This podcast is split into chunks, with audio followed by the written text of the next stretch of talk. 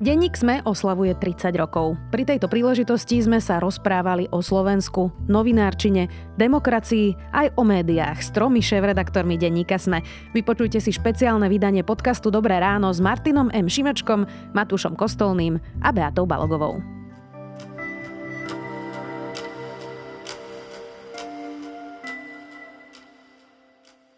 Príjemný dobrý večer všetkým, ktorí sem prišli naživo do Martinusu na obchodnej, alebo aj tých, ktorí si nás zapli online na všetkých platformách denníka SME.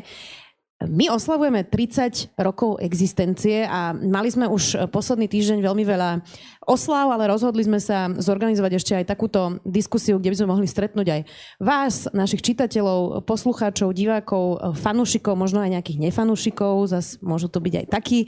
Um, a e, kto by bol lepší na túto diskusiu ako traja šéf-redaktori, ktorí v histórii denníka sme uh, šéfovali redakciám. Uh, ten najstarší, prepačte, že to tak povieme, Martin Milan Šim Šimečka, vítajte, dobrý večer.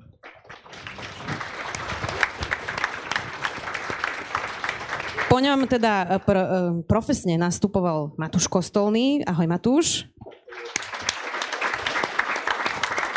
A súčasná šéf-redaktorka Beata Balogová. Ahoj Bej. Dobrý večer. Ak máte nejaké otázky aj vy cez slido.com sa môžete zapojiť, je to hashtag sme naživo, ako vždy. Ja sa budem priebežne na mobil pozerať, čo sa pýtate a určite to zapracujem. Um, pán Šimečka, ja začnem s vami. Vy ste uh, pred desiatimi rokmi už ako bývalý šéf-redaktor kritizovali denník SME za to, že nehľadá pravdu, ale poznajú a písaním ju len potvrdzuje. Je to ešte stále tak? Toto si myslíte? Ja myslím, že tieto slova mm, si osvojil kde kto. Mm, aj Robert aj, Fico. A, a všetci politici to používajú, tento môj výrok um, proti denníku SME alebo vôbec novinárom. Um, ja som to myslel ako dobre mienenú kritiku, lebo som sám podozrieval sám seba, že som občas tiež podľahol takýmto tendenciám. A ja si myslím, že ak teda nič, akože myslím, že dneska tie noviny sú o ešte výrazne lepšie, ako boli pred 10 rokmi. A teraz to myslím obecne, akože vôbec slovenská žurnalistika, to platí aj, aj, aj pre teba, Matúš. Uh, a, ale možno, že aj tá veta k tomu prispela. No a Matúš, čo bola kritika na teba vtedy, v tom čase? Ty si vtedy bol šéf-redaktor, tak ako sa ti to vtedy počúvalo od, od pána Šimečku? Vieš čo, najjednoduchšia odpoveď je, že to sme robili špeciálne vydanie novín 20. výročiu SME a oslovili sme Milana, aby on hodnotil noviny a hodnotil ich kriticky a my sme to zverejnili, tak toľko k hľadaniu pravdy. Akože. A teda myslím, že vtedy sa Milan milil a dneska to už vie, to je dobré. No, e, tak to je pravda, pán Šimečka, to, čo ste hovorili, že roky to používajú aj proti SME, aj proti novinárom e, politici. E, ale teda uh, Bej, ja ešte zacitujem pána Šimečku, ktorý na to teraz odpovedal v rozhovore pri 30. výročí Danke Hajčakovej, že denník sme mal vtedy skoro každý deň na prvej strane Roberta Fica a už aj mňa to do veľkej miery otravovalo. Uh, tak um, neustrelilo nám trochu de- dekel teraz pri tom Igorovi Matovičovi, že tiež sa trošku príliš uh, ním zaoberáme? Myslím, že nemali sme veľmi na výber a myslím, že to nebol len denník SME, ale mnohé médiá sa ocitli v takej pozícii človeka uneseného, že, že sme sa stali rukojemníkmi Igora Matoviča práve preto, že nejak sme museli reagovať, pretože mali sme pocit, že on nenaplňa vôbec tie očakávania voličov a mali sme pocit, že sa prepisujú červené línie v politike. A to je vždy veľká dilema, že či to prejdeme mlčaním, alebo, alebo jednoducho sa ozveme. A on naozaj, že takmer každý deň prepisoval ďalšiu a ďalšiu čiaru a nemyslím si, že sme reagovali hystericky, ale jednoducho to bolo, bola výzva aj pre nás rozhodnúť sa, že kedy budeme a kedy nebudeme reagovať na Matoviča. A je možno, možné, že teraz, keď e, sa tak spätne pozriem na, na to, ako často alebo akým spôsobom sme na ňo reagovali, tak e, možno sme mohli byť e, menej reaktívny a, a možno sme nemali dopustiť, aby on úplne uniesol verejný diskurs a on udával tón. Ale myslím si, že naozaj v tej situácii, v situácii bola tá novinárska snaha ustražiť si tie hranice politickej slušnosti. Hmm. Inak ono to je mm, náročné, ten dnešný typ uh, politikov, a teraz nehovorím len o Igorovi Matovičovi, ale aj Donald Trump a rôzni iní populisti, oni trošku menia ako keby tú paradigmu toho, ako sme boli zvyknutí na to fungovanie, že prosto boli tlačovky, kde sa môže človek pýtať, niekedy tam teda na tých tlačovkách ľudia neodpovedajú samozrejme, alebo je to len vyhlásenie, ale teraz to vlastne Igor Matovič zmenil a Donald Trump tiež na Twitter a Facebook. Um, tak ako s týmto vlastne pán Šimečka bojovať, keď um, všetko sa vlastne deje na Facebooku, uh, je to niekedy až trápne sledovať. Um, a koľko z toho vlastne sledovať, koľko z toho vlastne zverejňovať, to sú také dilemy, ktoré sú asi nové, nie?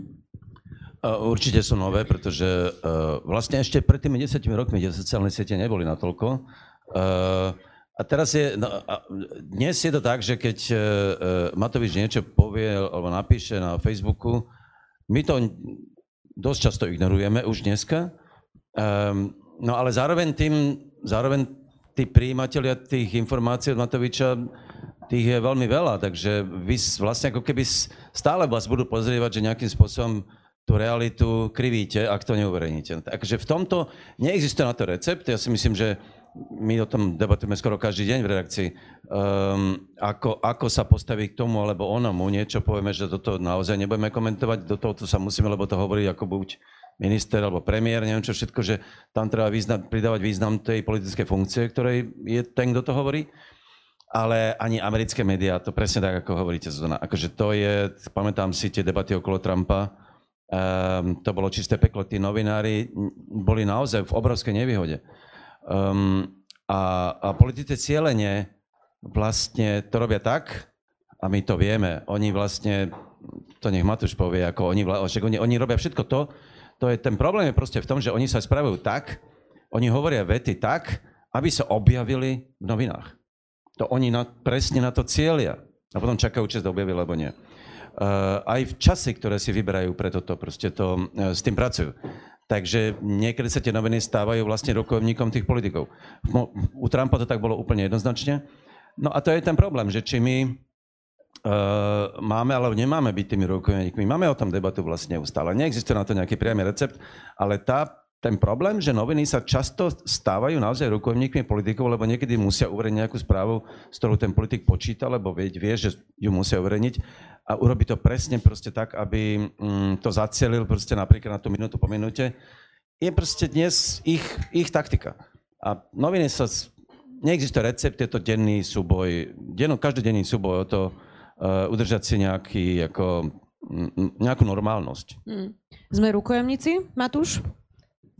Tak v nejakej podobe určite áno, ale tak e, to svojím spôsobom bolo vždy, len teraz je to oveľa rýchlejšie, extrémnejšie, vypuklejšie, vidieť to viacej.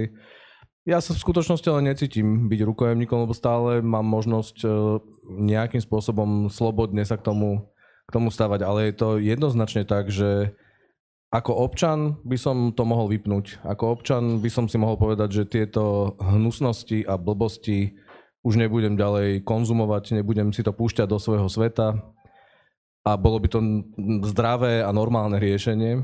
Ako novinár to nemôžem urobiť. Ako novinár je mojou povinnosťou, mojou prácou, mojou úlohou, aby som sa snažil pre občanov, pre čitateľov nejakým spôsobom pochopiť, porozumieť a potom prípadne aj zrozumiteľne odozdať ďalej, e, čo sa deje okolo nás, čo rozprávajú relevantní ľudia.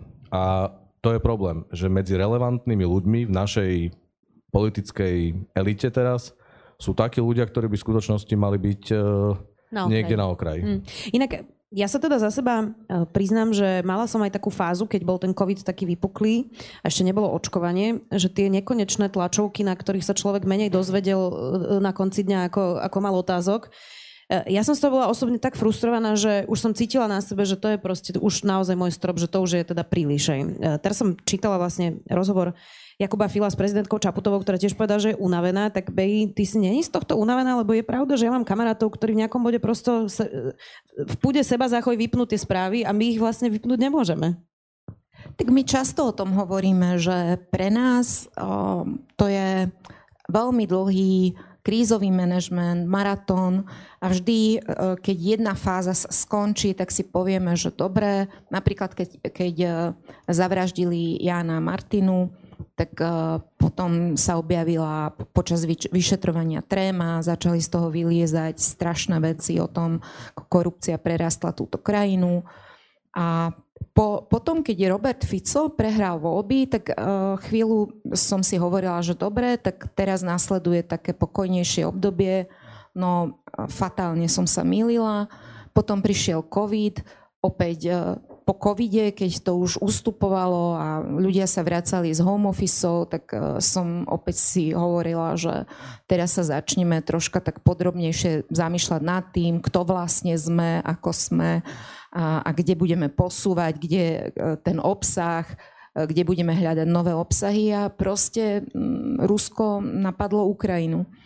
A naozaj sa dostávame na ten bod, že, že aj pri kolegoch vidím, že zvažujú, že, že či proste to, to dávajú.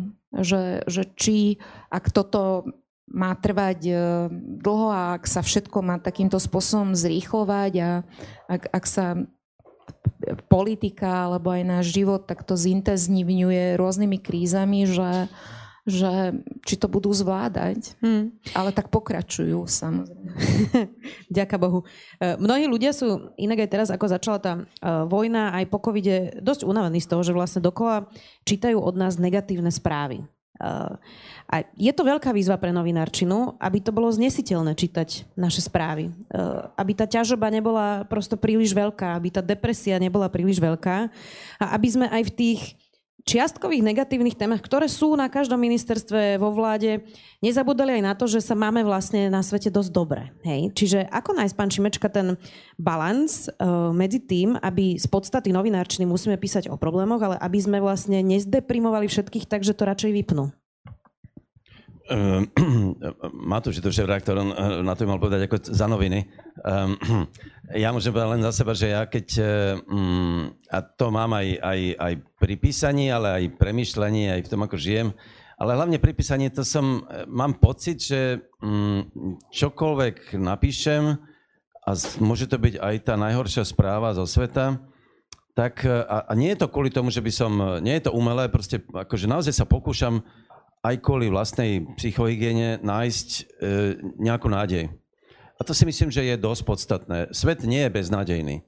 A to znamená, že iba na nás, či sme schopní tú nádej proste niekde vidieť. To je, to, a v tomto teda, ak by sme, ja naozaj si myslím, že už, už tie noviny už nie sú také, kedy si to bolo naozaj, že, zlá, že správu je len zlá správa.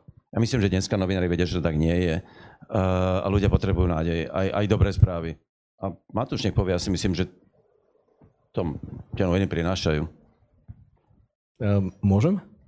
Samozrejme, Matúš. Uh, je to ťažké sa, uh, sa tváriť, že, že robíme pozitívne správy, lebo ako, ako náhle sa z toho stane program, tak to je uh, umelé a je to jednoducho nefunguje to. Nakoniec najlepšou, uh, najlepším dôkazom, že to je problém, je to, že o tie programovo pozitívne správy majú čitatelia mali záujem, čiže je to problém. Ide o nastavenie, čiže ja to mám veľmi podobne ako Milan, v tom sa myslím, že zhodujeme, že vlastne aj v tých zlých veciach sa snažím vždy nájsť nejaký typ e, nádeje, nejaký typ e, niečoho, čo by mohlo aspoň do budúcna e, sa zlepšiť. Pri všetkých kauzách, ktoré sme kedy otvorili, som sa snažil aj tým politikom vysvetliť, oni to nie, oni to nie asi úplne schop, sú schopní prijať, keď o nich píšete, že čo urobili zase zle. Ale ja sa im snažím vždy vysvetliť, že vlastne robíme to preto, aby sa zlepšili, aby na budúco už boli, aby neopakovali tú chybu. Problém na Slovensku je, že oni potom opakujú aj tak, ale... Ešte to niekedy vypimpujú a áno, áno, áno. Ale, ale v princípe napríklad e, teraz ja si myslím, že, že tá, to pozitívne sa dá hľadať aj vo veciach, ktoré sú navonok, alebo teda obsah je kritický a negatívny. Ale ja mám radosť každého Milanovho textu. Milan píše tak pekné te- vety a tak pekné texty, že, že ja mám radosť každého jeho textu a keby aj písal, že čierna, čierna, čierna, čierna, tak vlastne je to, je to pekný text a ja mám z toho radosť, lebo mám radosť z dobrého textu. Dobre, ja mám tiež radosť e, z, z textov pána Šimečku, ale potom sú také tie normálne hard spravodajské texty, ktoré sa úplne nedá sa tam ako odovzdať niekedy nádeje. Ja neviem, pri kríze v zdravotníctve, akú tam chceš odovzdať nádej, hej? Tak e, naozaj tam treba vidieť nádej v tom, že sme schopní e, pomenovať tie problémy a veriť v to, že keď budú tie problémy pomenované, bude to verejne známa informácia, nebude to skryté niekde iba u riaditeľa v nemocnici alebo na ministerstve zdravotníctva alebo v poisťovni. Takže sa tá, tá verejnosť tej informácie a verejný tlak, že to potom zlepší, že jednoducho nakoniec e, sa budeme posúvať niekam dopredu, ale, ale áno, samozrejme, ťažko sa to je to, čo ti hovorím. Ťažko sa robí um, správa s prvkami nádeje, keď píšeš o vražde. Alebo ťažko sa robí správa s prvkami nádeje, keď píšeš o naozaj krachujúcich nemocniciach alebo Igorovi Matovičovi. Tam, tam sú ťažké momenty hľadať, ako keby nejaké záblesky. tak dá sa nájsť nádej aj v Igorovi Matovičovi, Bej?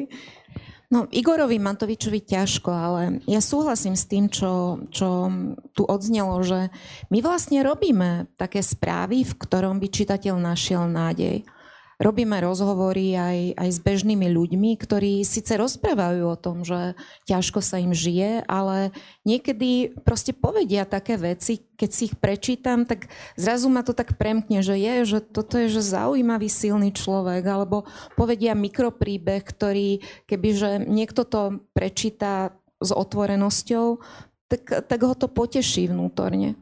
A je to naozaj tak, že u nás ako keby PR um, a, a snaha predať niečo tomu čitateľovi a zredukovať ho na, na taký taký proste žalúdok, ktorý už nestrávi nič komplikovanejšie, tak sa to povýšilo na také božstvo. A žiaľ sa to stalo aj v politike. Čiže my sme v tomto taký schizofrenickí, že na jednej strane, ako jedna časť spoločnosti hovorí, že hovorme o podstatných veciach, hovorme o podstate, diskutujme a, a nechceme už nezmysly. A na druhej strane si viem predstaviť, že tí ľudia, o ktorých aj hovoril Matu, že, že majú riešenia, vedia, ako robiť, čo robiť, keby začali obyčajným spôsobom diskutovať, tak ja mám akože niekedy sa obávam, že, že kto by ich počúval v tom krčmovom hluku, ktorý, ktorý tu nastal v tom verejnom priestore. A že, že samotná politika sa, sa tak naformátovala aj, aj kvôli tomu, čo Milan hovoril cez sociálne siete, že, že aj človek, ktorý je múdry, ktorý nehovorí e, strašne komplikovane a nehovorí jazykom jadrového fyzika, má ťažkosti predať to, čo naozaj má, dáva zmysel a musí prejsť a musia na ňom pracovať e, tým tý PR špecialistov, lebo, lebo jednoducho to zanikne. A, a myslím, že u nás sa vlastne aj, aj kvôli Matovičovi stalo to, že toto sa ešte ďalej posunulo a ja si to fakt predstavujem tak, že, že stále zač- stále vlastne tí aktéry začínajú hovoriť hlasnejšie a hlasnejšie a hlasnejšie a proste sa začíname prekrikovať. Toto sa deje v maďarskom verejnom priestore kvôli tej agresivite, ktorá sa vylieva z tých vládnych médií a keď niekto chce niečo podstatné povedať, tak uh, vlastne kričí. Alebo ho nepočuť. Ja len takú malú poznámku, že ono to, ono naozaj je uh, E, mať nádej alebo byť optimizom, a je to už také kliše, ale ono naozaj to intelektuálne oveľa ťažšie ako e, v tomto svete dnešnom, ako byť skeptik. Ako, ja vám môžem porozprávať čierne vízie, to je naozaj úplne jednoduché. Akoby aj rozsievať ten strach ale, a báť sa. To je naozaj jednoduché. Nájsť v tom svete nádej je, je oveľa zložitejšie, hoci to neznamená, že to že neexistuje. Len je to, len je to náročnejšie. Um, No, ale keď hovoríme o Matovičovi, no tak jedna nádej tu je, no tak si predstavte, že za rok proste o Matovičovi už nebudeme hovoriť. On to proste nebude. E, pripomínam, že sa môžete zapojiť aj vy otázkami na slido.com, hashtag sme naživo, už tam nejaké otázky nabiehajú, pozerala som sa na to. Um, inak teda, ako vlastne majú slovenské médiá získavať asi to poviem tak, späť dôveru čitateľov, pretože tie štatistiky, tie výskumy, prieskumy hovoria, že strácame mnoho čitateľov a mohlo by sa zdať, že ako keby um, sme sa tak z eli- elitár, ako to poviem, že sme ako keby v Bratislave a možno nereprezentujeme nejaké problémy, alebo tí ľudia majú taký pocit, možno to tak nie je v skutočnosti, ale majú taký pocit, uh, mnohí prepadli hoaxom, dezinformáciám, tak ako zvýšiť tú dôveru? Matúš.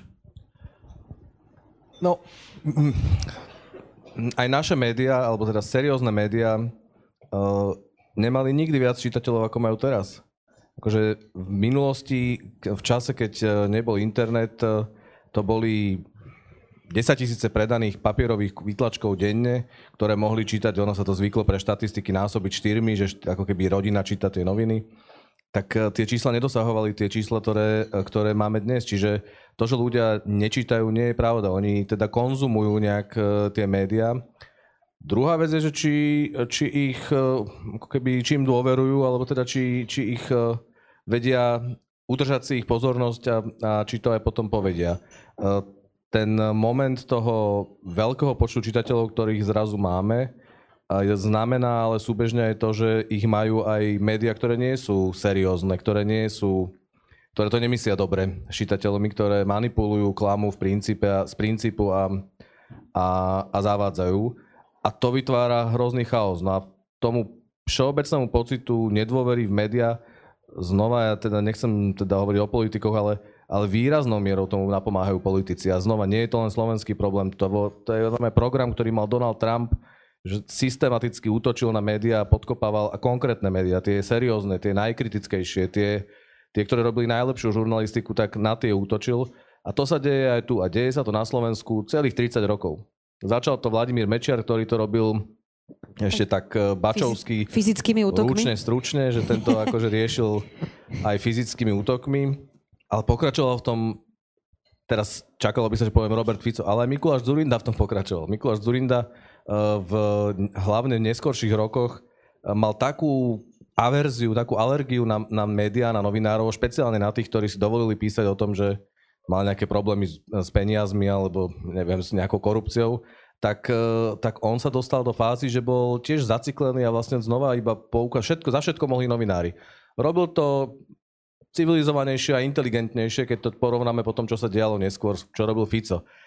Ale to nebol iba Fico, Fico, Danko, keď to, to môžete menovať rad za radom. No a teraz títo súčasní to v nejakej podobe robia tiež. Tam sú výnimky samozrejme. Máte uh, prezidentku, ktorá je dokonala vo všetkom, ale napríklad aj Eduard Heger. Eduard Heger je, je takisto človek, ktorý si špeciálne dáva pozor, aby naozaj nebol agresívny, nešíril agresív, nešíril nenávisť, neútočí ani na novinárov.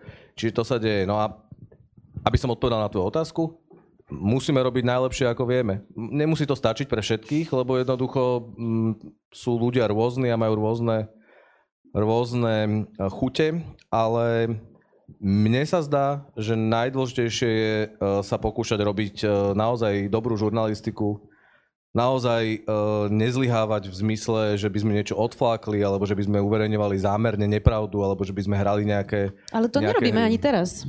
No my to nerobíme, no.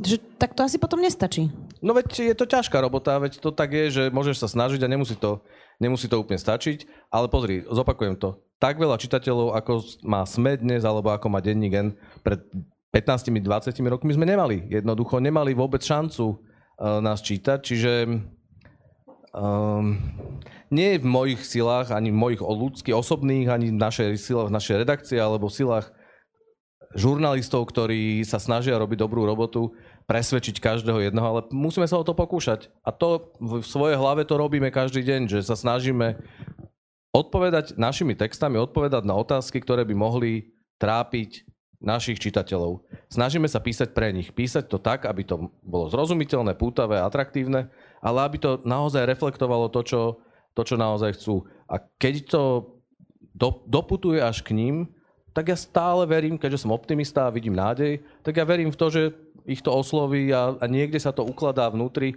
a možno po 5, 10, 100 takýchto zážitkoch s dobre odvedeným text, dobre napísaným textom uh, si povedia, že tak uh, možno, že to nie je až také zlé. Hmm. No. Tak potom ešte k tomu takú doplňujúcu otázku, Bej, že vlastne my sme ako keby e, v tomto napríklad oproti Českej republike o dosť ďalej a teda, že máme všetci zamknutý obsah. Veľmi málo médií je dneska už nezamknutých.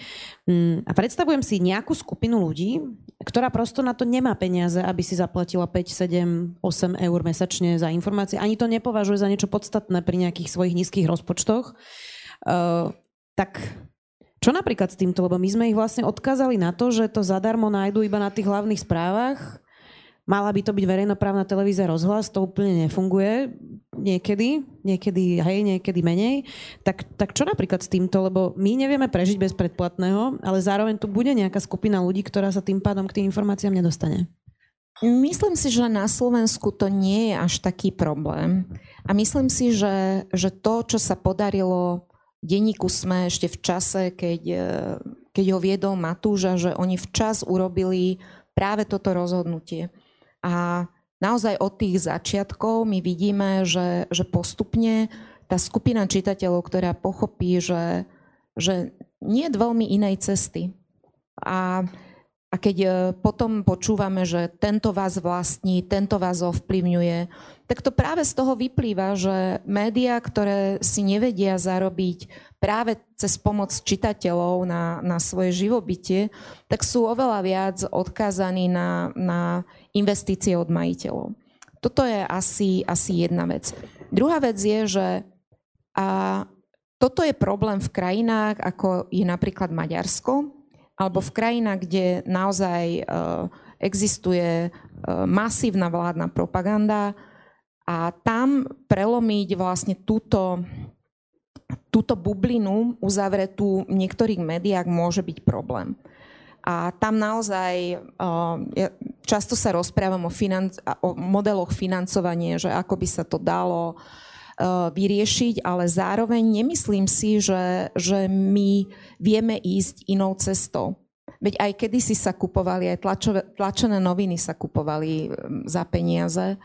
A možno ešte jedna poznámka k tomu, že, že koľko čitateľov uh, sleduje seriózne médiá aj v Maďarsku alebo v krajinách, kde vládnu autokrati, je obrovská sledovanosť médií. Hm. To nie je o tom, že oni, oni nesledujú tlač, ale väčšina týchto médií robí čistú zábavu. Čiže dokonca aj tie propagandistické médiá, to nie je o tom, že oni celý čas šíria propagandu. Nie, oni zabezpečujú obsah, ktorý úplne podlieza všetky uh, kritéria žurnalistiky a občas vsúvajú centrálne vyrobené správy.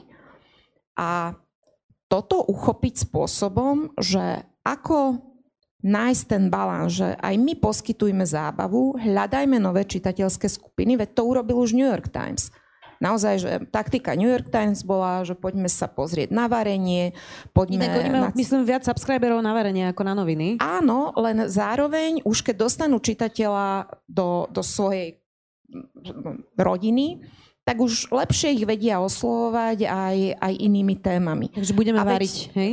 Nie, veď, ale toto je, nemusí to byť priamo varenie, ale to sú témy, s ktorými pracuje aj Deniken, pracujeme s nimi aj my, ale my nikdy nebudeme zábavné médium. Hmm. My nikdy nebudem, nebudeme business journal, my nikdy nebudeme médium, ktoré, ktoré proste nerobí hard spravodajstvo. A ešte úplne jedna posledná poznámka, že a to, to vlastne pozná aj Matúš, vždy, keď sa niečo závažné deje v tej krajine, naša návštevnosť že úplne vyskočí. Aj pri vojne na Ukrajine to bolo veľmi úplne vidno. A, a je to tak, že, že mm, tí čitatelia ako keby, dokonca aj tí, ktorí možno chodia na hlavné správy, proste prídu na naše médiá, lebo Hej. pochopili, že ide o niečo vážne. Ja nechcem obraňovať v tejto chvíli uh, slovenské médiá, ale zodpovedne hovorím, keďže teda čítam väčšinou zahraničné médiá v princípe. Uh, slovenské noviny, teraz hovoríme o, o týchto dvoch, ale do toho patria v podstate aktuality, akože tie, tie mainstreamové médiá sú kvalitné médiá. To sú normálne, že kvalitné noviny, uh, ja by som tam povedal, že sú dnes lepšie ako väčšina českých médií. Tam sa pokazil trh proste, lebo tam Babiš kúpil do frontu a lidové noviny. Um, a, a sú, sú kvalitné. To znamená, že ich um, otázka, že čím by mali sme získať viacej čitateľov, um, akým spôsobom, to je... Um, tá otázka sama je, um, ako keby mierala na to, že tie noviny ne, ne, nerobia dobre svoju prácu. Robia ju dobre a ja vám hovorím, že to, to je problém skôr proste slovenského čitateľa. Jednoducho v Nemecku, kde je oveľa vyššia dôvera v médiách, rádovo vyššia ako na Slovensku, No ale to je dané nemeckým školstvom, ktoré na tom pracovalo 60 rokov. A keby ste si prečítali nemecké noviny, akože ja ich čítam, keby ste preložili Frankfurter Allgemeine do Slovenčiny. A teraz nehovorím, že nemecký obsah by ich nezaujímal, ale jazyk, spôsob, akým, akým robia noviny, to by nikto nečítal. To je tak namáhavé, to je tak komplikované. Nehovoriac o tom, že Nemčina sama o sebe má tento návyk. Uh, že slovenské noviny v tomto sú oveľa vlastne čitateľsky, uži, ako užívateľsky lepšie ako napríklad nemecké. Ani Financial Times nie sú teda jednoduché noviny a majú obrovské množstvo čitateľov. To je jedna poznámka. To je naozaj problém slovenského čitateľa, ktorý proste máme zlé školstvo, no tak ako kto bude čítať noviny, keď sa nenaučili ani čítať v tej škole poriadne. Um, a druhá je, že s tým spoplatnením mm, e, v Česku majú väčšina e, vlastne informácií je zadarmo. Lenže český trh je dnes, to je, to je varujúca situácia, tam varujú, ako to nie je dobre. Proste, lebo tam teraz je monopol uh, seznamu, uh, ktorý, je, ktorý je moloch, ktorý skupuje ďalšie médiá a tie, ktoré sa snažia na tom trhu prežiť akoby cez poplatenie, sú ako vo veľmi nevýhodnej situácii. Naopak, že tá koncentrácia potom tých mm, informácií zadarmo, lebo ten moloch, ako je seznam, proste to môže dovoliť, lebo to je miliardová firma, vytvára nebezpečný precedens. Naopak, česká situácia dnes je na tom z tohto pohľadu horšia ako Slovenska. Hmm. Pán Šimečka, zaspomínam si na to, čo napísal Alexej Fulmek mm, vo svojej knihe Bol som dlho v SME, to napísal pri 25. výročí denníka SME. A on tam teda spomína na vás, označil vás v tom čase teda za príliš veľkého ľavičiara e, a napísal k tomu, trh je spravodlivý, vyhrávajú najschopnejší. Eh, ale ja som s ním robila teraz rozhovor a on už tento životný eh, pravičerský postoj dosť prehodnotil, eh, lebo zistil, že ten trh všetko nevyrieši. Takže mali ste lavičiarskú pravdu? Ale ja nechcem Alexeja v tomto... Akože Alexej je, hm, povedal by som, a keď hovorí Matúš, že vtedy som sa milil a hm, aj teraz sa milím, tak um, Alexej hovorí, minimálne hovorí, že vtedy sa trochu mýlil. Nehovorí, že som mal možno úplne pravdu. Ale vtedy to bol akože naozaj ideologický spor, mm, pretože Alexej pre 10, viac to bolo 15 rokov, veril proste na to, že naozaj to všetko vyrieši. Ja som hovoril, že to je blbosť, proste nevyrieši a svet je, a to bolo ešte pred finančnou krízou, ale ja už, dobre, nechcem, ale, ale všetky znaky hovorili, že proste tá kríza príde. Ja som na rozdiel od neho čítal Financial Times. Uh, Alex si to nechcel veriť a to bol jeden z dôvodov, mimochodom, nášho rozchodu keď na to príde. Ale uh, človek, keď starne, tak viete, ak to je, no, um, dostáva rozum, no. Zábavné by bolo, Milan, keby si prekvapil a povedal by si, že nie, nie, nie, Alexej mal vtedy pravdu. Naozaj to ten trh vyrieši všetko. No dobre, pán taký moment, vieš? Ale to, um, to asi Už vtedy... aj Ivan Mikloš to hovorí, čo je neuveriteľné pre mňa. Hej, ale on stále tak opatrne, treba povedať, ale um, to asi vtedy muselo byť dosť ťažké, nie? Lebo to bol taký čas, keď, aspoň ja si na to tak pamätám, opravte ma, uh, vy ste všetci trošku starší ako ja, uh, že proste novinári boli tak ako pravicovo orientovaní, hej? Že vy ste v tomto asi boli dosť osamotení. No ja som bol zúfalý, no. Ja som tam mal kohortu mladých novinárov, ktorí boli naprosto všetci presvedčení previerať. To bolo, mne pripadali ako takí zväzáci. Uh, hlavne tie ekonomické redaktori. Akože naprosto verili tej, prepač. Teraz nehovorím o tebe, Matúš, ako hovorím, ale však vieš, ako hovorím. Akože to boli, oni boli úplne, oni boli hlboko presvedčení, že proste majú pravdu. A ja som tak, bol som z toho nešťastný, no. Ako ne, nedokázal som ich presvedčiť. Bola to možno moja chyba. Uh, No ale aj oni sami, medzi tým už sú o 20 rokov starší, majú rodiny, zistili, že život nie je tak jednoduchý, ako sa zdá, že dôchodcovia tiež musia žiť. Uh, jeden výrok novinára, ktorý nebudem ho hovoriť, kto povedal, keď bola dôchodková reforma. Ja som hovoril, že poďme sa pozrieť na to teda, že ako naozaj to dopadnú aj tie privátne fondy, ktoré sa tiež ukazujú ako nie veľké víťazstvo. A že to nie je také jednoduché, um, že tie dôchodcovia musia zničiť. A tí mladí chlapci, a dôchodcovia, nech, nech umrú. Akože teraz, a nepreháňam. Tá ideológia bola taká, čo, čo, čo nemám nejaký, po nejakých dôchodcoch proste, trh všetko vyrieši. Nebolo to boh vie čo. Sedí, ale tak ja som bol v tej redakcii, pamätám si tie debaty. A podľa mňa treba k tomu povedať e, kontext. Čiže 90. roky tu na Slovensku, ale nielen tu, podobný, podobný priebeh to malo aj v ostatných e, postkomunistických krajinách úplne logicky to prinášalo averziu na, na lavicu, lebo lavica bola lavicu v zmysle politickom, ktorý reprezentovali stále komunisti a to čo, to, čo tu porobili komunisti, bolo úplne logické, že ľudia to chceli, chceli nejakým spôsobom zmeniť. jasné, že späť, veľa vecí som ja prehodnotil osobne, bez debaty. Určite v tom zohráva vek rolu, to je úplne jednoznačné. Aj pohlavie trochu, nie? Neviem teraz, či môžem žartovať v tejto téme, ale to som nezmenil. Čiže akože ja som, neviem, nezostal, akože tam nevidím v svojom prípade nejaký dôležitý faktor, ale áno, skúsim, áno, keby som bol žena, možno by som bol lavičiar už v 90 rokoch. No. Tak si to myslela? Tak som to presne myslela. Nie, nie, no tak, e, čiže tá situácia bola, bola celkovo trocha inak nastavená a pamätám si aj Milana.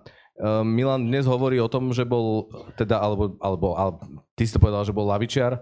Milanové lavičiarstvo... Je to Fulmek povedal. No dobre, tak Alexej. Tak uh, Milanové lavičiarstvo bolo tiež, uh, povedal by som, že slovenské alebo československé so všetkými špecifikami. Čiže keby sme porovnávali západného lavičiara z 90. rokov, tí boli niekde úplne inde a bolo to úplne logické. Ten komunistická, tá komunistická skúsenosť skúsenosť s Ruskom.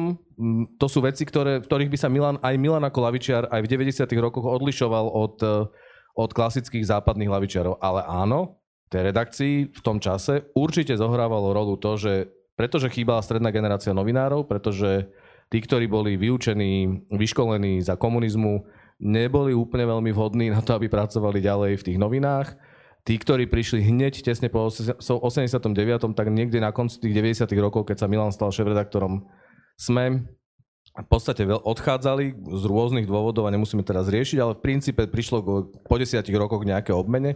Čiže naozaj Milan mal redakciu plnú 30 ročných alebo ešte aj mladších, mladších ľudí a áno, čas z nich bola pravicovo, pravicovo zafarbená. V českých médiách to bolo podľa mňa ešte výraznejšie. České médiá boli absolútne šmrncnuté doprava a, a Klaus, keď rozprával, aj pamätám taký rozhovor, raz uverejnili s Klausom, keď rozprával o tom, že, že čo sa, o čom sa rozpráva na Slovensku, že to, to v Prahe by sa ani nedialo, že to je, to je ako, že by nebola debata o tom. No.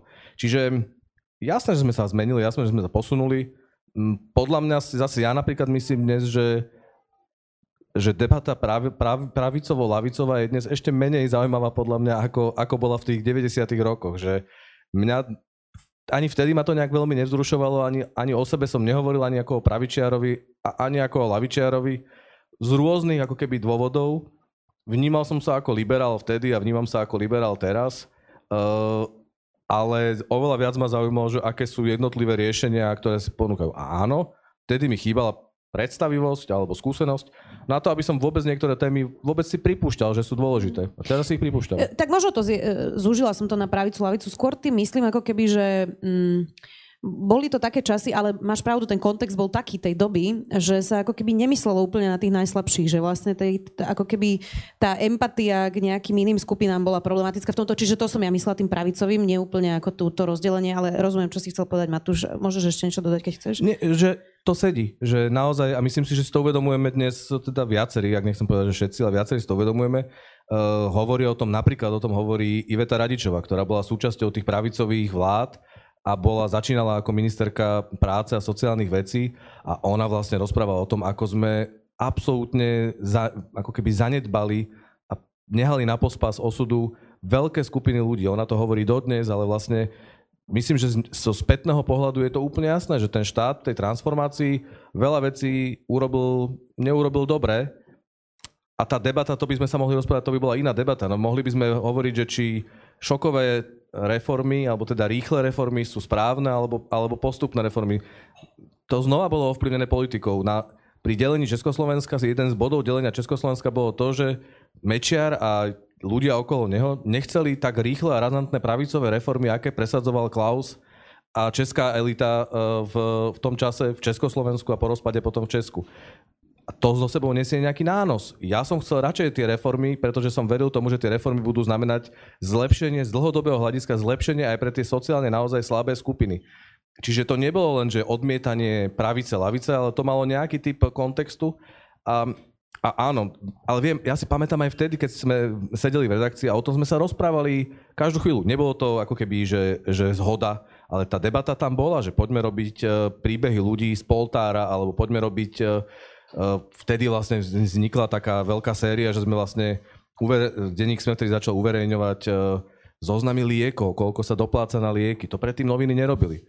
Ja si pamätám, že som bol z toho zúrivý. Ako mladý novinár, ja som bol z toho zúrivý a teraz nie kvôli tomu, že sa zverejňujú tie že to je akože sociálne, alebo že to je pre inú skupinu ľudí, ako som ja.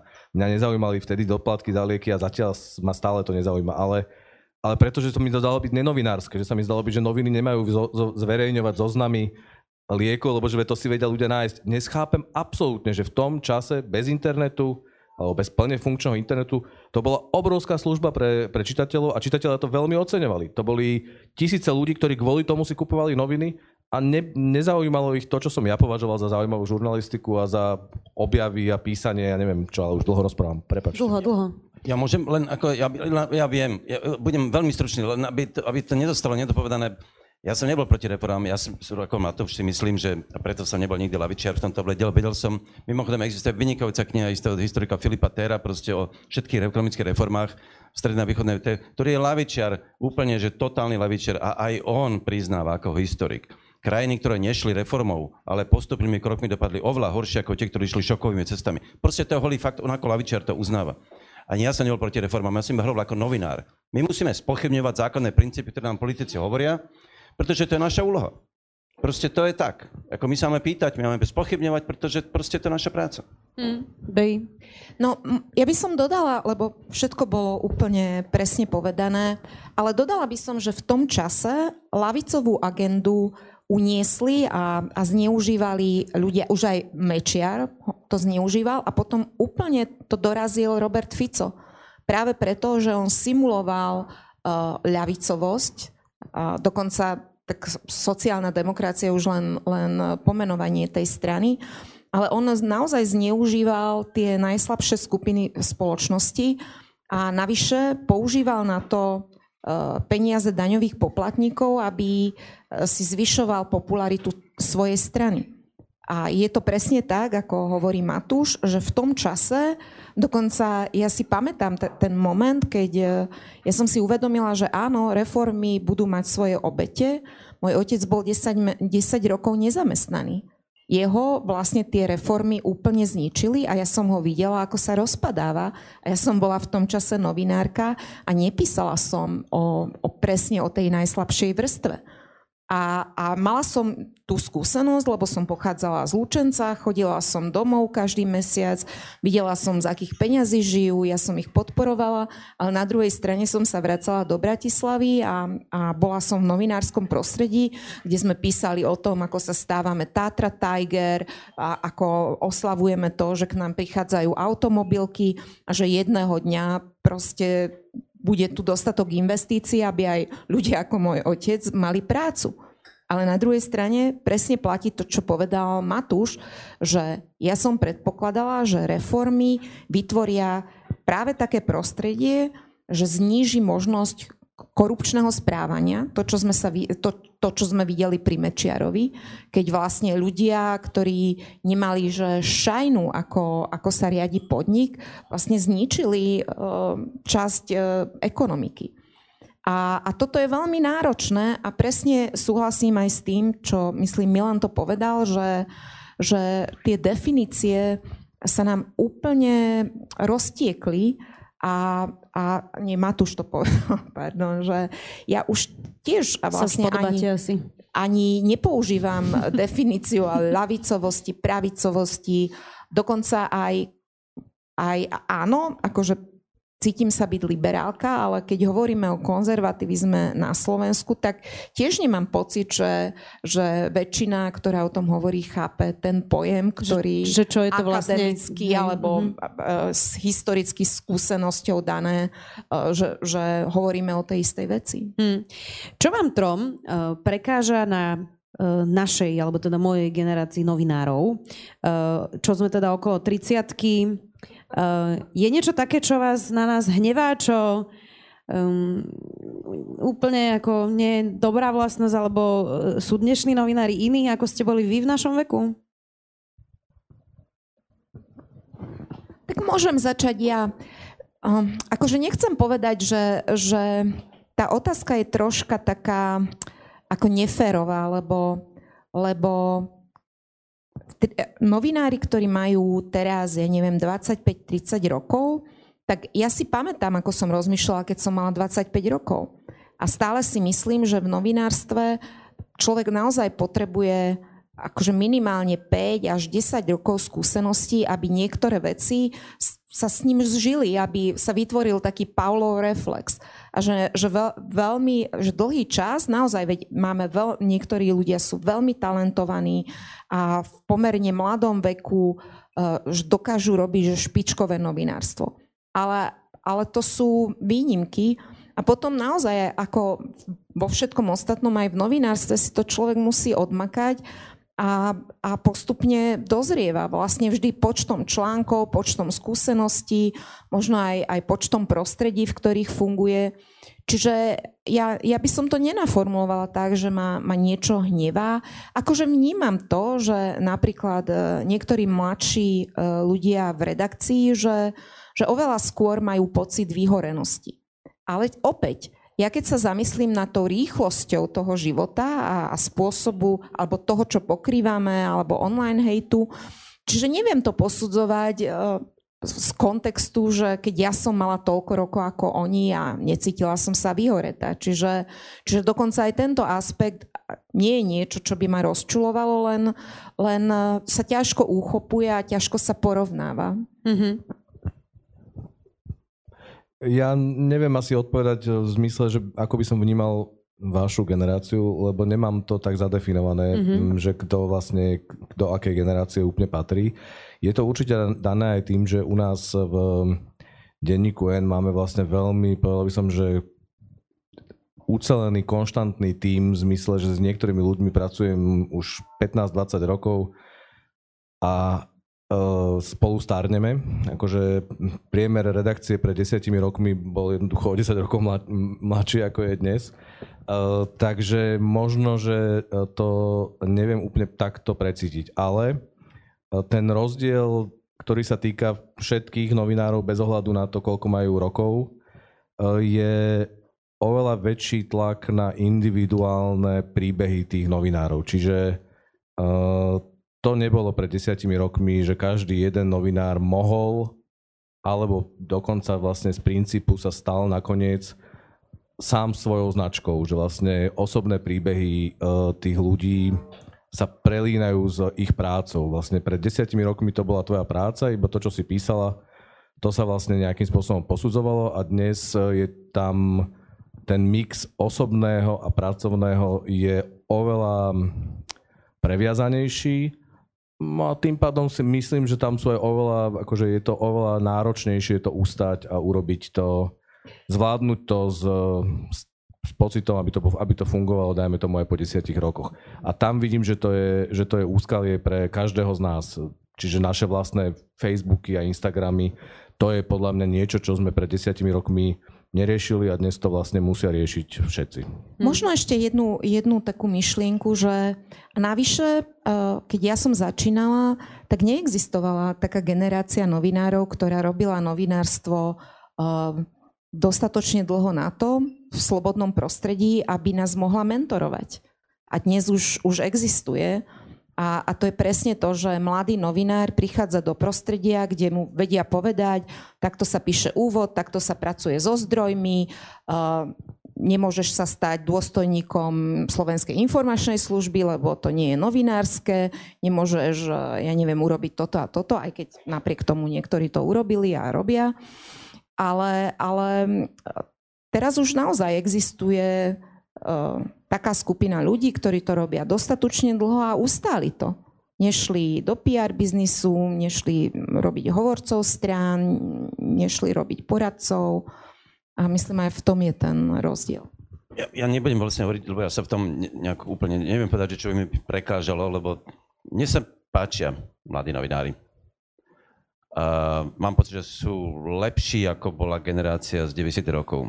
Ale ten dôvod je okrem iného, čo ma akože je úžasná vec. Všetci vedia minimálne po anglicky, ak nie dva jazyky. To je obrovský rozdiel. Ako ja si pamätám, keď som prišiel do SME, tam nevedel po anglicky okrem Matúša a zo pár ľudí zo zahraničného oddelenia, skoro nikto. Akože úprimne, čítali agentúrne správy preložené do slovenčiny alebo do češtiny. Uh, dnešní mladí novinári, keď tým, že poznajú jazyky, tak proste majú je pre nich celý ten svet otvorený a odtiaľ samozrejme môžu čerpať inšpiráciu, aj teda to, aj sa teda môžu odtiaľ učiť písať, keď na to príde. No, to je podľa mňa obrovský rozdiel. Mm. A, a to hovorím teda v prospech vašej generácie. Ja som sa stal šéf-redaktorom, lebo som vedel po anglicky. No. No, povedal by som, navrhol som ťa, bol, nebol, to, ale nebol to ten hlavný dôvod.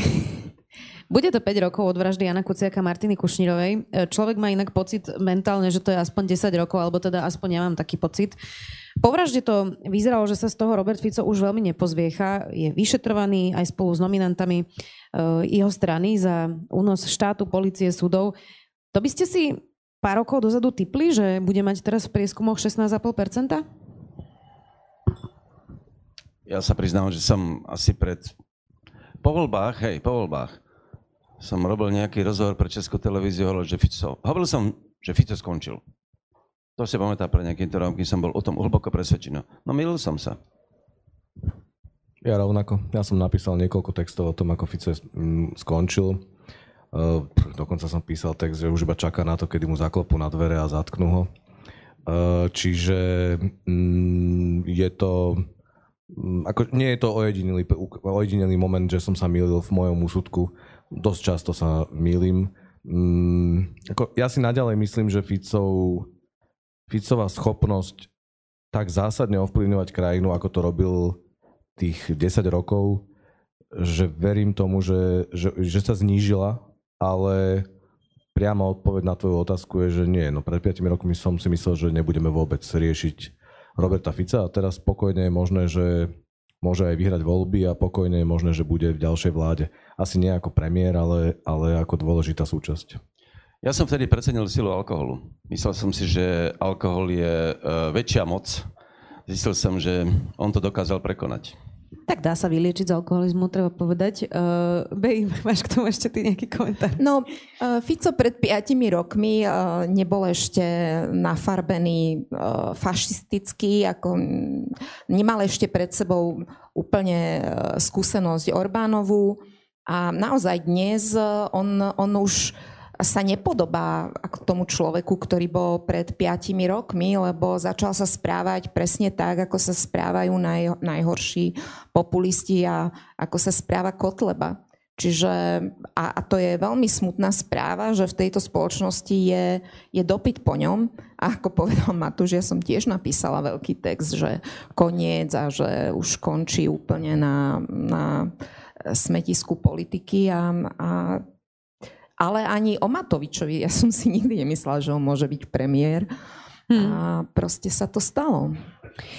Poďme na tie otázky zo slajda. Petra sa pýta, ako máme vnímať vzostup konzervatívnych médií ako postoj alebo štandard, ktoré často formujú informácie tak, aby pôsobili konzervatívnejšie ako v skutočnosti?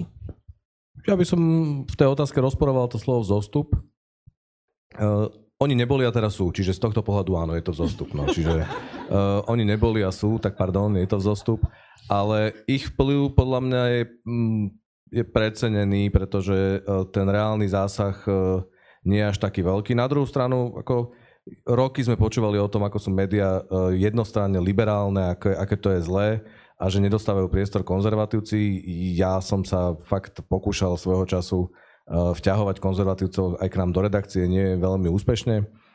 Ale je výborné, že si založili médiá a že sa pokúšajú nejakým spôsobom osloviť svojich čitateľov. Ja im v tom držím palce, ak robia dobrú žurnalistiku. Dosť často mám s tým problém, ale nech sú. Ale treba povedať, že tam ja som ten, ten ich vplyv je radovo samozrejme menší, pokiaľ ide o čitateľov, lebo nemajú vysoké čísla, ale, ale ich vplyv na politiku je relatívne je radovo vyšší, než, než by mal byť, lebo konzervatívne politici sa tam vidia. A, a to, ak, ak teraz by som povedal, že ak boli naše, ako sme, alebo Enko veľakrát obvinené, že z toho, že robia politiku, alebo čo, tak toto, v tomto prípade to oplatí oveľa viac. Mm-hmm. Konzervatívni politici proste čítajú tieto médiá, nachádzajú sa tam a je tam taká, povedal by som, vzájomná interakcia. Mm-hmm. Ale mm, je potrebné sa pozrieť, že, že akú z tých novinárskych funkcií naplňajú konzervatívne médiá, lebo keď ja, ja tam nechodím až tak často, ale, ale e, nemám pocit, že robia naozaj poctivú investigatívnu žurnalistiku, že odkrývajú alebo kontrolujú vládnu moc, nemám pocit, že, že rozoberajú témy, v, ktoré, v ktorých naozaj dávajú vyvážený hlas tým ľuďom, ktorých bežne nepočuť ako v našich médiách. Čiže, čiže toto je presne tá otázka a, a Matúš to už naznačil, že, že ak nejaké médium je postavené spôsobom, že, že cíti nejaký spoločenský dopyt, tak by mal sa snažiť o, o to, aby naplňal všetky funkcie, lebo, lebo jasné, že, že potrebujem a, a že, jasné, že spoločnosť potrebuje uspokojiť ľudí, ktorí majú pocit, že, že neprihovárajú sa médiá v zmysle, že, že chcem počúvať o viac e, duchovnosti, o církvi chcem písať viac, akože chcem písať, čítať viac o rodinných hodnotách, ale v momente, keď e, vlastne táto, táto potreba je zneužívaná zároveň aj, aj politicky, a mieša sa s tým, že, že proste šírime nepravdu alebo, alebo uh, ideme proti vede alebo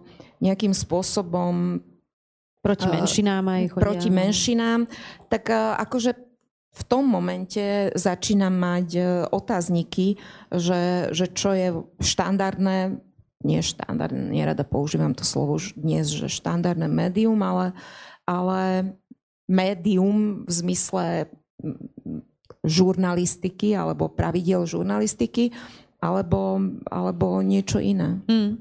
Ešte raz pripomínam, hashtag sme naživo. Viacerí sa pýtajú, či budete v sobotu hlasovať v referende. Nemusíte odpovedať, ak nechcete. Ja veľmi rád poviem, nebudem a dokonca ani nebudem na Slovensku, takže celkom sa tomu rád vyhnem. Neviem, prečo by som mal. Akože vôbec nemám, nemám pocit, že by som mal toto je Ficovo referendum, je to naprosto nezmyselné referendum. S radosťou tam nepôjdem. Nebudem a neexistuje dôvod, aby som si myslel, že by som mal. Veľmi podobne. Je to stranické referendum, dokonca je to v dobe, keď, keď naozaj žijeme vo finančnej kríze, je to vytiahnutie z verejného rozpočtu 12, 12 miliónov ako nevidím dôvod, prečo by som to mala nejakým spôsobom podporiť. Anonym sa pýta, čo je slabina denníka SME, v čom by sa mal zlepšiť? V čom je slabina denníka SME? Hm, tak uh, neviem, možno Môžeš kolegovia. Povedať, že anonymov, že neodpovedáš. Ale je to zaujímavá otázka. Nie, určite. My každý, naozaj každý deň e, sa začína tým, že, že hodnotíme predchádzajúcu produkciu. A asi by to tu čitateľov, našich čitateľov nebavilo, že by som začala rozoberať, že prehnaný titulok, neoslovili sme dostatok zdrojov a že naozaj je veľa takých aj, aj skratových chýb, že, že veď ja som veľká kritička svojich vlastných novín. Zároveň uh, si myslím, že, že neexistuje také, že, že sme urobení alebo že sme, že sme hotoví. A, a stále mám pocit, že stále sú čitateľské skupiny, ktoré neoslovujeme. Niek- mám naozaj taký pocit, že máme občas horšie, máme lepšie obdobie, sú veci, ktoré, alebo udalosti, ktoré zvládneme dobre, niekedy naše inštinkty zafungujú, niekedy nezafungujú. Čiže myslím, že toto je taká moja najúprim, najúprimnejšia odpoveď, že, že áno, robíme, robíme chyby, niekedy viac, než ja by som si priala, ale, ale je to naozaj taký proces, že, že na tom robíme, robíme denne. Hmm. Tak skúste vy dvaja. Ešte. Zuzana, ja už som sa raz spálil pred tými desatimi rokmi, keď nebudem to opakovať. Ja som chcel tú vetu povedať, ale... Že nehľadáme pravdu? no, ale to je bolo... Ne, neviem asi na to odpovedať. E, bolo by to mm, asi nevhodné, aby som to hovoril. Ale v princípe by som povedal, že viac menej tie isté veci by som tam videl, ako vidím u nás v denníku N. Dobre, som myslel, že niečo poviete, nevadí. Uh, ďalší anonym sa pýta, aká by mala byť ďalšia generácia novinárov a čo majú očakávať, na čo sa majú pripraviť? Budú musieť vedieť štyri jazyky? Jazyky sú, mm, akože to, to nepovažujem už teraz ani za, za niečo, čo by sme mali zmieňovať, to je tá samozrejmosť, ale V podstate to je, v tomto momente sa mi zdá, že je jedno technologicky, čo sa všetko zmení, lebo bude to prostredie, v ktorom budeme pracovať, teda snáď aj ja a tí mladí tiež, um, bude úplne iná, bude sa to meniť a bude technologicky všetko, teda nie všetko, ale veľa vecí sa bude meniť. Tak je, je asi výhoda mať IT zručnosti, nie? Asi áno, Databázy. Áno. áno, áno, ale nie, nie je to, a to tak už je teraz a jednoducho, nemyslím si, že to je to najdôležitejšie, že byť schopný uh, sa spracovať s, s rôznymi geretmi a, a aplikáciami. Asi je to tak, nakoniec je to vlastne to isté, čo to bolo aj pred 100 rokmi, že zvedaví musia byť. Zvedaví, a poctivý k sebe. Čiže e, to je vlastne najväčšia hodnota, ktorá, ktorá tam je. Čiže ak sú šikovní, talentovaní a chcú to robiť, tak, e, tak potom vlastne mm, schopnosť pozerať sa na svet nie ako všetci ostatní, jednoducho nájsť e, tému, vidieť tému aj tam, kde ju iní nevidia. To sa mi zdá byť ako naj, najsilnejšia vlastnosť pre novinára a je jedno, že či má 18 alebo 70. Možno, uh, že čo by som čo by som si že čo by nesmeli stratiť? Lebo ja to vidím aj, v moj, aj u nás v redakcii, že mladšia generácia novinárov ako keby má zábrany sa normálne, že osobne rozprávať s ľuďmi niekedy. A že preferujú to, že napíšu e-mail alebo keď k nám prichádza nejaký študent žurnalistiky na prax, tak najväčší problém je, že, že sadnúť si s niekým a, a normálne, že, že sa rozprávať a osobne sa pýtať alebo zatelefonovať. A aj keď sa s nimi rozprávam, tak uh, toto považujú, že, že tak toto je také náročné, že musím si na to zvyknúť. Samozrejme je to ovplyvnené um, najprv to bolo SMS-ková kultúra, teraz, uh, že, že si odkazujeme cez sociálne siete. Ale... Aj ten COVID asi tomu nepomohol, nie? Nepomohol, ale my sme mali taký rozhovor s Matušom, keď, keď uh, Matuš mi hovoril, že keď robil rozhovory pred, pred sviatkami, že koľko času vlastne strávil s tými ľuďmi. A, a ja som si presne na toto spomenula, keď, keď uh, som sa rozprávala s jedným kolegom a, a on mi vysvetloval, a že veď on akože mal takých akože 20-25 minút a, a že veď, e, veď z toho sa dá niečo urobiť. A že naozaj, um, že, že urobiť dobrý rozhovor, to je veľmi náročné. Že, že ten človek naozaj, ak, ak ten rozhovor má byť dostatočne dobrý a dostatočne odhalujúci niečo z toho, z toho politika alebo aj bežného človeka, že, že ty počas toho rozhovoru akože musíš nájsť najprv nejaký súzvuk s tým človekom, musíš získať jeho dôveru a, a že to trvá, trvá. A ja, ja si predstavujem naozaj tú generáciu novinárov, ktorá niekedy naozaj má, má problém, že zdvihnúť telefón a zavolať a namiesto toho napíšu e-mail. Ja iba, lebo súhlasím s tým, čo hovorí Beata, len my sme vydali slovenskú, slovenský preklad knihy uh, reportérok New York Times, stalo sa to aj mne, ktorá vlastne popisuje tú veľmi známu kauzu sexuálneho obťažovania známym hollywoodským producentom. Weinsteinom. Áno. A tá kniha bola pre mňa fascinujúca obsahom, ale to, čo ma vlastne úplne nadchlo, bolo, ako do detailu popisujú tie reportérky ako pracovali pri overovaní informácií a akým spôsobom postupovali. A musím priznať, že to na Slovensku nie je bežná vec. V zmysle, oni naozaj podľa zoznamov, podľa verejne dostupných ba- databáz si vyhľadávali adresy a telefónne čísla konkrétnych ľudí a v podstate klopali na dvere cudzím ľuďom a dokonca v Amerike je to ešte ťažšie, lebo tá, tá kultúra ako keby, čo je moje, tak tam vlastne môžu vás aj pomaly akože za, zastreliť a naozaj išli dvere od dvere, telefónne číslo za telefónnym číslom a robili to.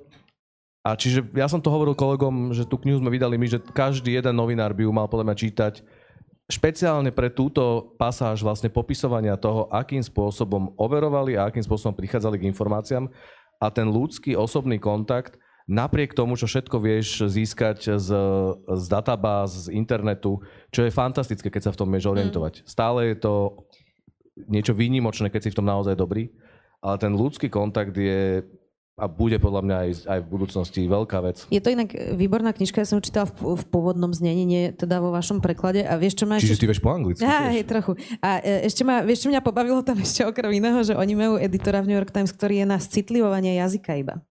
Že vlastne vidí tie finálne reportáže um, a prejde to presne pri tom sexuálnom násilí, obťažovaní a citlivuje, akože ten text to má fasci- to, Toto ma jediné úplne, že šokovalo, že majú teda editora na citlivovanie jazyka. Uh, Milan, máte ešte vy niečo k tomu, alebo vám môžem dať finálovú otázku? Ja len akože poznámku k tomu, čo hovorí Beata, že ja, ja som si spomenul, že keď som robil, koľko to je, vyše 20 rokov, keď som robil tie rozhovory pre Domino Forum so Števom Hríbom, sme urobili, ja neviem koľko, 70, to oni trvali že 4 hodiny. Každý z nich, ako s tými ľuďmi. A, a že to je strašne zaujímavé, že ako novinár je, a, a to dostane vždy, novinár musí byť zvedavý, ale nejako inak. Ak máte záujem o život a, a spoločnosť a vôbec, novinárstvo je najlepšie povolanie. Akože to je, zistíte vlastne od tej, tej krajine, v ktorej žijete, nič, ni, ži- žiadny sociológ nezistí toľko o spoločnosti, v ktorej žije, ako novinár. Práve, ale samozrejme touto interakciou s ľuďmi. Takže to je, to je na tej novinárskej práci najťažšie. Videl som ľudí, ktorí sa rúcali proste, lebo už mali toho, boli preťažení sociálne. Ale zároveň je to tá najväčšia akoby príťažlivosť toho povolania. Hm. No, mám teda záverečnú e, otázku. Môže byť na vás všetkých troch, ale som ju tak zacelila na pána Šimečku. E, že či je ťažké byť odvážny, pán Šimečka? Či je ťažké obstať morálne skúšky? Lebo tak vy ste nejaké už obstáli v živote. Asi to tak môžeme povedať. E, určite to tak môžeme povedať. Lebo ľudia chcú byť podľa mňa odvážni, len keď príde na tú situáciu, tak um, nie každý to dokáže. Čiže je to ťažké byť odvážny? Podľa mňa nie, ale um, teda ak to myslíte tak, že ma považujete za odvážneho, ale ja som to tak akoby nikdy nevnímal. Ja, tak ako samozrejme, je ľahké byť odvážny, ak si nastavíte život tak, že, že od nikoho nič nečakáte. To je ako prvá, povedal by som, dôležitá vec. Je najlepšie nemať hypotéku. Uh, ale uznávam, že to není v tomto prípade u vás, mladých ľudí, jednoduché. Ale ja som, ja som žil celý život tak, že keby zajtra som, však aj keď som odišiel zo SME, tak ja som nevedel, čo budem robiť. Akože ja som bol pripravený z lopate. Ale nemal som, nebol som mm, ohrozený vnútorne tým, že musím splácať nejaké dlhy, alebo ma niekto za niečo a keď si nastavíte život tak, hm, tak potom vám fakticky nikto nemôže nič. Okrem toho, že vás môže teda niekto zabiť, ale to je už akože iná kategória. Ale že inak? Dobre, priznávam, že mal som dobrú školu, tak akoby z komunizmu. To je, neviem, či sa to dá preniesť. Najlepšie ale ak chcete byť odvážni, tak si na to pripraviť pôdu tak, že teda nebudete, budete závisieť na čo najmenej veciach, lebo vás chytia pod krk. Milan Šimečka, ďakujem veľmi pekne. Matúš Kostolný, šéf-redaktor denníka N. Ďakujeme, Matúš, že si tu bol. A súčasná šéf-redaktorka denníka Sme Beata Balogová. Ďakujeme, Beata. Ďakujem. Ďakujeme aj vám, že ste tu boli. Ďakujeme aj všetkým, ktorí nás sledovali online. E, Zostaňte v zdraví. My tu budeme inak aj na budúci mesiac, 21. februára, budeme mať diskusiu e, na 5. výročie vraždy Jana Kuciaka a Martiny Kušnírovej. Budeme radi, ak prídete opäť. Pekný večer, dovidenia.